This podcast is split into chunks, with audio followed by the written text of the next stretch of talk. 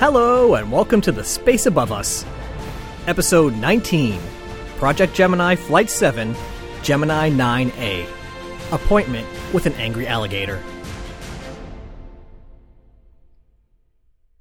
The Space Above Us is a podcast about spaceflight history and not current events, but occasionally those two meet, and today I feel compelled to take a moment to note the passing of legendary astronaut John Glenn this past week.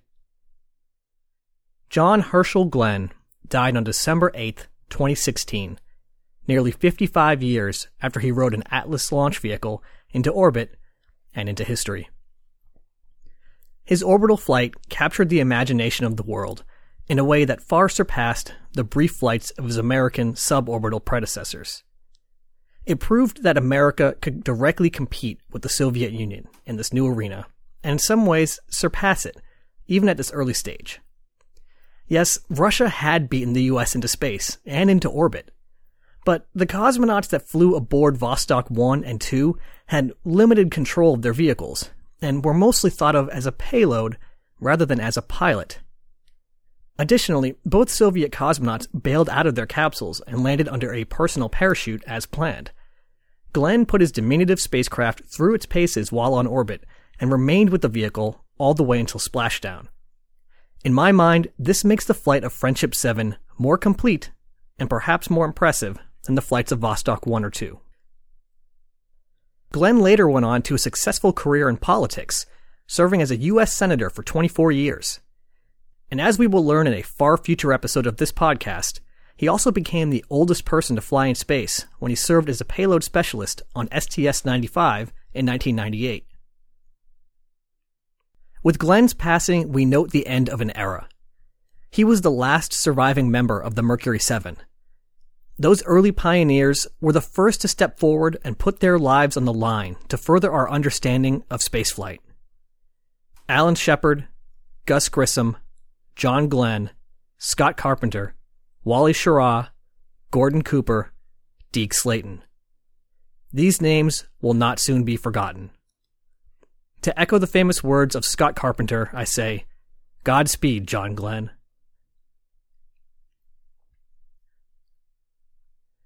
Last time, we discussed the truncated flight of Gemini eight, which flew only four years after Glenn's flight aboard Friendship seven. The flight was the first in American, or Soviet, history in which two spacecraft docked while in orbit, with Neil Armstrong serving as command pilot and David Scott serving as pilot. Soon after the elation of the docking, however, the situation took a turn, or rather an alarming spin, for the worse. Unbeknownst to the crew, an attitude control thruster had become stuck, sending the spacecraft spinning wildly out of control. Thanks to the quick actions of the crew, they returned home safely, but the mission was a bust. It served as an important lesson in just how quickly problems could arise while in the unforgiving environment of space. It also showed how important the role of mission control was. Mission controllers stated that had the incident occurred while the spacecraft was in contact with the ground, they could have told the crew about the stuck thruster sooner and perhaps salvaged the mission. But the dubious outcome of Gemini eight was not the only event casting a shadow over NASA at that time. The primary crew of Gemini nine was to be Elliot C. of the New nine and Charlie Bassett of the fourteen, or Astronaut Group three. Tom Stafford and Eugene Gene Cernan had been named as the backup crew. On the morning of February twenty-eighth, nineteen sixty-six, C., Bassett, Stafford, and Cernan climbed aboard two T thirty-eight jets, intending to fly to Saint Louis in order to inspect their spacecraft under construction at the McDonnell plant. They had called ahead and learned that weather conditions at their destination were not great, and they worsened during the course of the flight. Low clouds contributed to poor visibility, and both crews were forced to abort their landings and go around for a second pass. C opted to perform a wide sweeping circle while staying under the cloud cover in order to keep the runway in sight. Unfortunately, somewhere between the unusual maneuver, the poor visibility, and perhaps pilot error, control of the vehicle was lost, and it slammed into the roof of Building one oh one, where their spacecraft was being built, before crashing into a courtyard several hundred feet away. Both pilots were killed instantly. It was a sobering reminder that even the best pilots in the world can still be defeated by bad circumstances and a moment's misjudgment. For the first time in NASA history, a backup crew replaced the primary crew. So, while taking a moment to remember these lesser-known astronauts who gave their lives for the space program, let's meet our new primary crew. Commanding this mission and replacing Elliot C. would be Tom Stafford. We've already covered his background in the episode on his first flight, Gemini six A, so take a look at that episode if you're interested. This was his second of four spaceflights. Replacing Charlie Bassett was Eugene Gene Cernan. Cernan was born on March fourteenth, nineteen thirty-four, in Chicago, Illinois. He attended Purdue University, receiving a bachelor's degree in electrical engineering, and the U S Naval Postgraduate School, receiving a master's degree in aeronautical engineering. In between those, he became a naval aviator as part of the Navy R O T C program, flying the F J four Fury and the A four Skyhawk fighter jets. Shortly after finishing his master's degree, he was selected by NASA as part of Astronaut Group three. This was his first of three space flights, and at the time of this writing, Cernan was the last man to set foot on the moon. While we're introducing new astronauts, it's already time to introduce Astronaut Group five. Joining NASA in April of nineteen sixty-six was another group of remarkable pilots. There's a whopping nineteen people in this group, so I'm just going to quickly blast through the list. Bonus points if you can pick up on some future familiar faces. Vance Brand, John Bull, Gerald Carr, Charlie Duke, Joe Engel, hey, we know him from the X fifteen, Ron Evans, Edward Givens, Fred Hayes, Jim Irwin, Don Lind, Jack Lasma, Ken Mattingly, Bruce McCandless, Ed Mitchell, William Pogue, Stu Rusa, Jack Swaggart, Paul Weitz, and Al Warden. Poking fun at the Mercury seven, this group dubbed themselves the Original nineteen. After the shorter-than-expected Gemini eight, a lot of hopes were pinned on Gemini nine. Like eight, nine was a complex mission that tried to cram a lot of new techniques into one short flight. The planned four-day flight included rendezvous and docking with an Agena, along with multiple re-rendezvous trying different approach profiles. In addition to this already challenging goal was America's second E V A. It feels like a long time since Ed White drifted serenely away from Gemini four, but with five, six A, and seven emphasizing duration and rendezvous, E V A just wasn't a priority. Cernan's task was to test the Astronaut Maneuvering Unit, or A M U, provided by the Air Force. This was a sort of rocket-powered backpack that the Air Force had developed with an eye towards using it as part of the manned orbiting laboratory. Ostensibly, it was just for enabling greater mobility while on spacewalks, but the Air Force definitely had in mind the possibility of snooping around and potentially disabling enemy satellites. The A M U had twelve thrusters that burned hydrogen peroxide to enable the astronaut to fly around with or without a tether, though this test would be with the tether. The astronaut controlled the vehicle with hand inputs at the end of armrests. If this all sounds familiar, it should, because it sounds a whole lot like the extravehicular support pack from Gemini eight. The key difference is that the E S P provided extra oxygen and extra fuel for a handheld thruster gun, like Ed White's, while the A M U was sort of a little vehicle on its own. One fun fact about the A M U is since one of the thruster plumes would actually go between Cernan's legs, he had to wear a special metallized insulating layer around his pants to prevent burns. You know, the things that astronauts put up with. On May seventeenth, nineteen sixty-six, the stage was set for the most complex spaceflight to date. Stafford and Cernan climbed aboard Gemini spacecraft number nine on launch pad nineteen, while technicians made the final preparations for the launch of the Atlas and Agena just over a mile away. At ten twelve a.m., the silvery Atlas roared to life and propelled its payload skyward. All was not well, however. Just a few minutes later, one of the engines on the Atlas suddenly pitched all the way over and stayed there. The launch vehicle soon followed, executing a full reversal in attitude and actually pointing back towards Cape Canaveral. The Agena did not appreciate this dynamic move and soon broke off of the Atlas, with both vehicles tumbling out of control all the way down to the Atlantic. For those keeping score at home, this is the second out of three Aegina's intended for rendezvous targets that has failed to achieve orbit. Lockheed, the manufacturer of the Aegina, was understandably upset at what appeared to be yet another failure, but this time the blame lay squarely on the shoulders of Martin, who was not some hapless engineer, but rather the company responsible for the Atlas. A short circuit in the autopilot had caused the spurious engine command and doomed the Aegina before it ever had a chance to fly. There was initially some concern that the Aegina may have failed anyway, based on some unusual signals in its telemetry. But upon reviewing the launch footage, it was determined that the Aegina passed through the trail of ionized air behind the rocket, and the unexpected electric charge caused the strange behavior observed in the Aegina. So, Aegina was off the hook this time. As the Gemini nine crew rode the elevator back down, Tom Stafford must have been wondering what he had ever done to deserve two lost Aeginas. Meanwhile, NASA wondered what they were going to do about a target vehicle.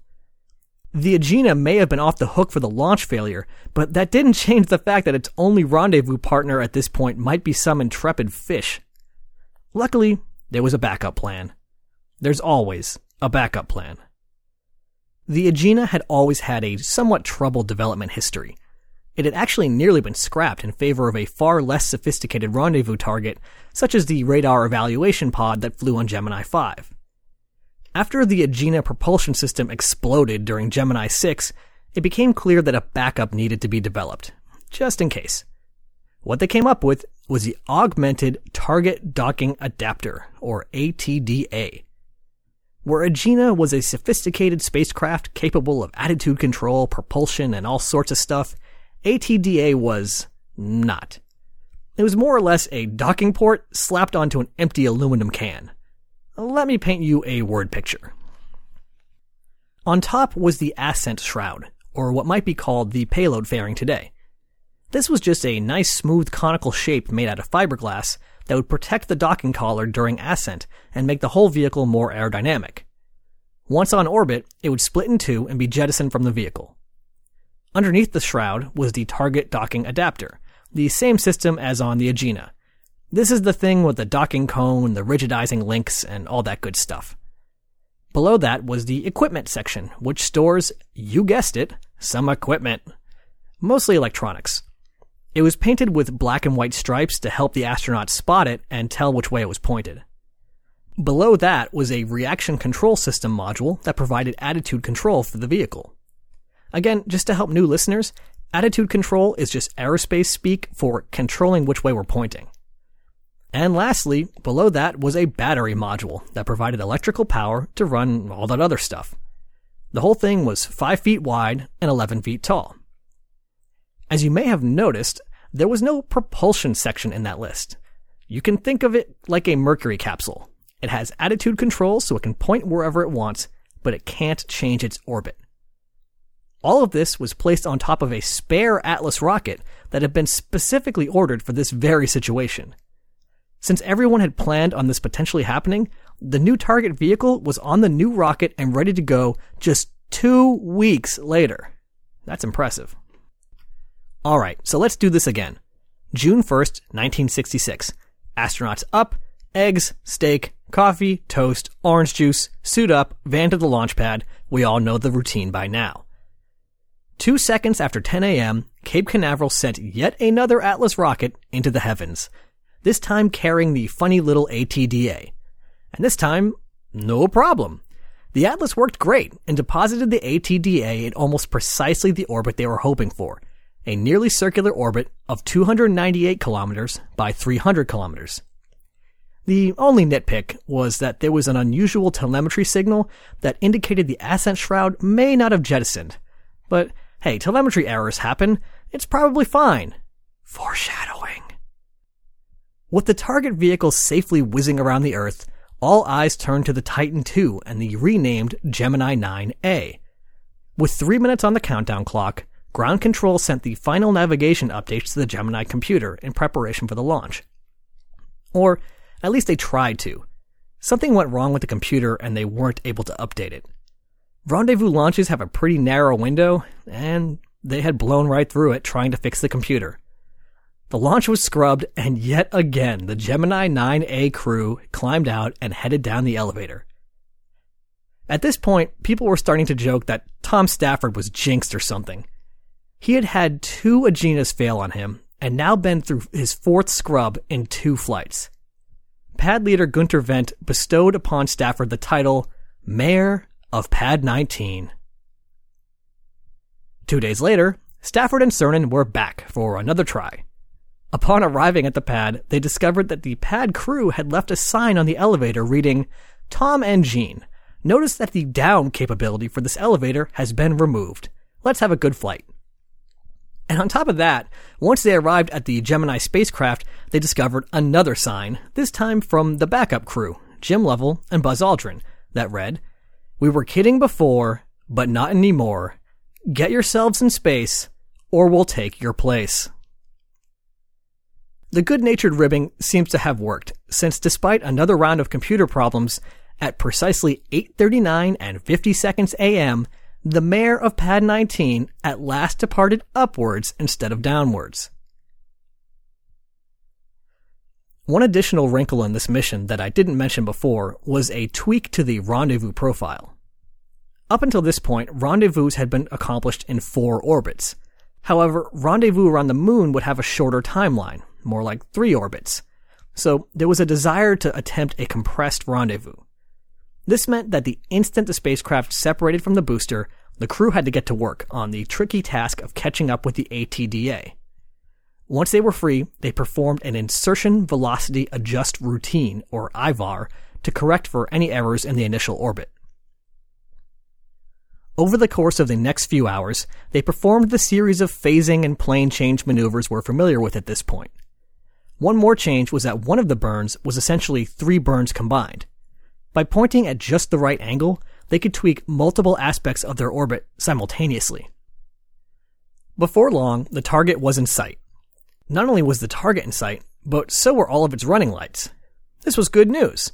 Since one of the lights was inside the ascent shroud, it seems that the shroud had jettisoned successfully after all. As the bright point of light in the distance grew into the A T D A, however, it quickly became clear that all was not well. When Gemini nine A pulled up alongside the A T D A, they discovered that the telemetry signals had told the truth after all. The ascent shroud had opened, but one of the metal bands holding it together had not fired its pyrotechnic charge, preventing it from opening entirely. What resulted looked like, in Tom Stafford's words, an angry alligator. Do yourself a favor and look up Gemini Angry Alligator on your favorite image search, and you'll see that Stafford wasn't far off the mark. This was a big problem. If the ascent shroud was stuck, there would be no way to dock with the vehicle. And with a metal strip that was under high tension and could snap at any time, E V A near the A T D A was also out of the question. That one small strip of metal dashed all hopes of completing the mission they had trained so hard for. One quick inspection showed why they'd been able to see the running light from a distance. It was reflecting off the inside of the shroud, giving the appearance that it was out in the open. This being a NASA space mission, a lot of smart people started trying to work out a solution right away. Was it possible to send Cernan out to cut the metal strip? Yes, but it'd be likely to slice into his spacesuit. Could the docking cone be wiggled around with the rigidizing linkages and push the shroud off? Yes, but no. Or, my favorite, suggested by Stafford, could the crew simply jam the Gemini's nose into the open end of the shroud and wrench it off? No dice. Perhaps Stafford was jinxed after all. I'm sure you're wondering what caused this unusual failure. As always with situations like this, it is illustrative of the difficulty of completing complex tasks with large organizational structures. Without getting into all the details on which company made what and how it usually works, here's what happened. When it came time to finish attaching the ascent shroud, the ground crew, from a different company than usual thanks to the A T D A, didn't have any experience with it. Add in the fact that the usual guy had to leave to attend to his pregnant wife, and what resulted was a bundle of cables not connected to where they should be, but rather neatly taped to the side of the spacecraft. Whoops. But all was not lost. For one thing, this presented a great opportunity to attempt station keeping with a disabled vehicle. The A T D A was slowly rotating, but Stafford managed to move in and match the rotation, allowing a close inspection of the little spacecraft. This kind of technique would be useful when repairing a damaged satellite, and I'm sure the guys over at the Air Force had some ideas on what could be done with the ability to closely inspect an uncooperative spacecraft. And while they couldn't dock with the A T D A, they could still try out a series of different rendezvous maneuvers. Several times, the crew backed away from the vehicle, sometimes as far as several hundred miles, only to return using a different technique. The most challenging of these was meant to simulate an Apollo command module descending to rendezvous with a disabled lunar module rising from the surface. Such a maneuver would have to take place with the moon as a backdrop as opposed to the darkness of space, making spotting the target much harder. The nine A crew couldn't quite make it to the moon, but they did attempt the maneuver while over the barren Sahara Desert to try to simulate the effect. The verdict was that spotting the target vehicle among all the distracting land features was impossible, and they were forced to fall back on the radar system built into the nose of their spacecraft. Okay, so they couldn't dock with the A T D A, which was a bummer, but at least they were able to try out some different rendezvous techniques, and we still have that big E V A to look forward to. Stafford didn't want Cernan anywhere near the A T D A when he ventured outside the spacecraft, so he changed to a slightly different orbit and left the little vehicle behind. The crew awoke on the third day with nothing but the E V A in mind. They depressurized the cabin, Cernan opened his hatch, and began a tough day on the job. Even getting out of the hatch is pretty difficult with these suits. Imagine wearing a suit that's a balloon. Every time you bend a limb, it would be fighting you to snap back to the default position. All of the spacesuits suffered from this problem to a certain extent, but the beefier E V A suit, especially with the additional thermal protection around the legs, was particularly bad. And once he got through the hatch, things didn't get much better. Cernan first had to work his way back to the rear of the equipment module, using Velcro patches on his hands and the side of the spacecraft to make his way there. This sounds like it should be super easy, but that's because you're used to thinking with gravity. Let's say you put your hand on a Velcro patch and pull yourself towards it. There's not going to be anything to slow you down, so unless you want to overshoot and keep going, you now have to pull in the other direction to counteract the original pull. Every action has an equal and opposite reaction, and without gravity firmly pulling your feet to the ground, those opposite reactions can become really troublesome. Cernan eventually made his way to the A M U in the back of the spacecraft, but things just got worse from there. Transferring tethers, deploying armrests, and other A M U startup tasks were exhaustingly difficult, even with the aid of some handholds and foot stirrups. Cernan's heart rate spiked as high as one hundred eighty B P M. And this is a supremely fit Navy pilot who had been training for this mission for months. Eventually he became so overworked and so overheated that the visor of his helmet started to fog up. The environmental control system on the suit just couldn't keep up, and they learned later actually ran out of water eventually. Cernan soon came to an unhappy conclusion. There was no way to proceed. Even if he managed to get himself strapped to the A M U, he wouldn't be able to see where he was going and what he was doing, and he was worried that getting out of the apparatus could be just as bad as getting in. Clearly, E V A needed to be rethought. Thankfully, Cernan was able to slowly make his way back to the hatch, and with Stafford helping by pulling his feet, re-enter the capsule. He was overheated and exhausted, but after two strenuous hours outside the spacecraft, he was safe. The crew, perhaps desperate to salvage something from this mission, spent much of their remaining time focused on the onboard experiments, to the point that they became irritated if interrupted by the mission controllers. After forty-five trips around the world, Stafford jettisoned the equipment module, including the unused A M U, much to the Air Force's dismay, fired the retro rockets, and Gemini nine A was on its way home. Re-entry passed uneventfully, and they splashed down barely a mile away from their target landing point before being recovered by the U S S Wasp. What are we to make of Gemini nine A? This troubled mission was merely frustrating instead of life-threatening like Gemini eight, but clearly was not a success. It could be taken as a sign that perhaps NASA was trying too much, too fast. The E V A is a great example. Again, it's important to remember that this was only the second American E V A. Ed White's task had been to bounce around with the zip gun for twenty minutes, take in the scenery, and get back in the capsule. The very next E V A was to be a two-hour series of complex tasks involving multiple vehicles and multiple new techniques. I think NASA probably was overreaching a bit at this point, but I think that's okay. By recruiting the best pilots in the world and training them incessantly for their missions, they had sort of bought the ability to push their work to the limit and occasionally over it without necessarily inviting disaster. Cernan's E V A could easily have ended in tragedy, but thanks to both his physical and mental training, he had the judgment necessary to end it early and the stamina necessary to safely return to his spacecraft. Pushing the limit was just what was required if we were going to have any chance of accomplishing the moonshot by the end of the decade. And, in a way, this mission is kind of what Project Gemini was all about. If there was one bit of happy news Tom Stafford can take from this mission, it was that the mayor of Pad nineteen would never again be launching from that site.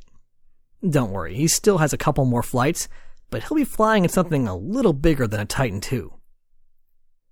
Next time, we'll continue to push the envelope.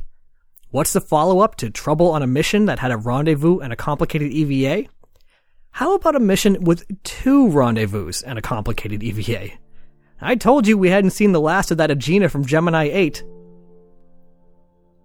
Also, real quick, I've had a small surge in listeners thanks to a post I made on Reddit recently, so I just want to say, hi, I'm J P. I hope you're enjoying the show. Any and all feedback is welcome via my email, jp at thespaceabove.us, Twitter at spaceaboveus, or the show's Facebook page, facebook.com slash thespaceaboveus. And if you are enjoying the show, telling your friends, subscribing, rating, reviewing, and all that stuff is greatly appreciated. I still have over one hundred fifty missions to cover, and the more people I can share this with, the better. Ad Astra, catch you on the next pass.